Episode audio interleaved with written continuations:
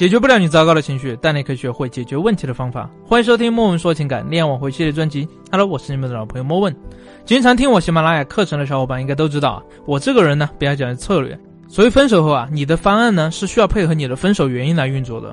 任何情况复合的方法通常都不止一两种，你需要不断的学习和调整。虽然每个人需要的方法都不同，但是在挽回中也许会有一些许多人都会遇到的常见问题。那么今天呢，我就根据这些常见的问题，给大家提供一些思路和一些突破的方法。第一种，你们刚分手，前任完全不理我该怎么办？你要知道啊，他在刚和你提出分手之后，你们之间的冲突浓度是很高的。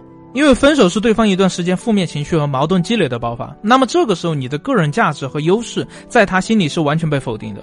他认为你们根本就不合适，他会觉得你不是他要找的人。而因为有这样的前提呢，所以不管你做什么，他都会对你有所排斥。那么当你遇到这种情况，应该怎么应对？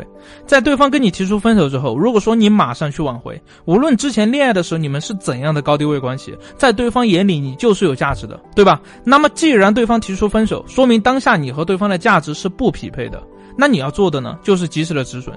这种情况是需要冷处理的。第二种情况就是刚作过闹过，他现在对我很排斥，我该怎么办？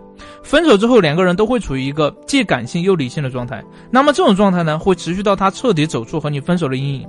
所以，如果你和对方真正进入到一段亲密关系，那么你对他造成的影响也不是那么快就会消散的。所以我经常在说啊，刚分手的时候，你去打一打感情牌，哄一哄，或者说找一个过得去的理由，尝试跟他和好，是很好达成的，因为他对你的感情情绪都还在。但如果不需要锻炼的情况，你非要跟他锻炼一段时间再去说服他，那就不太能激起他对你的感性情绪。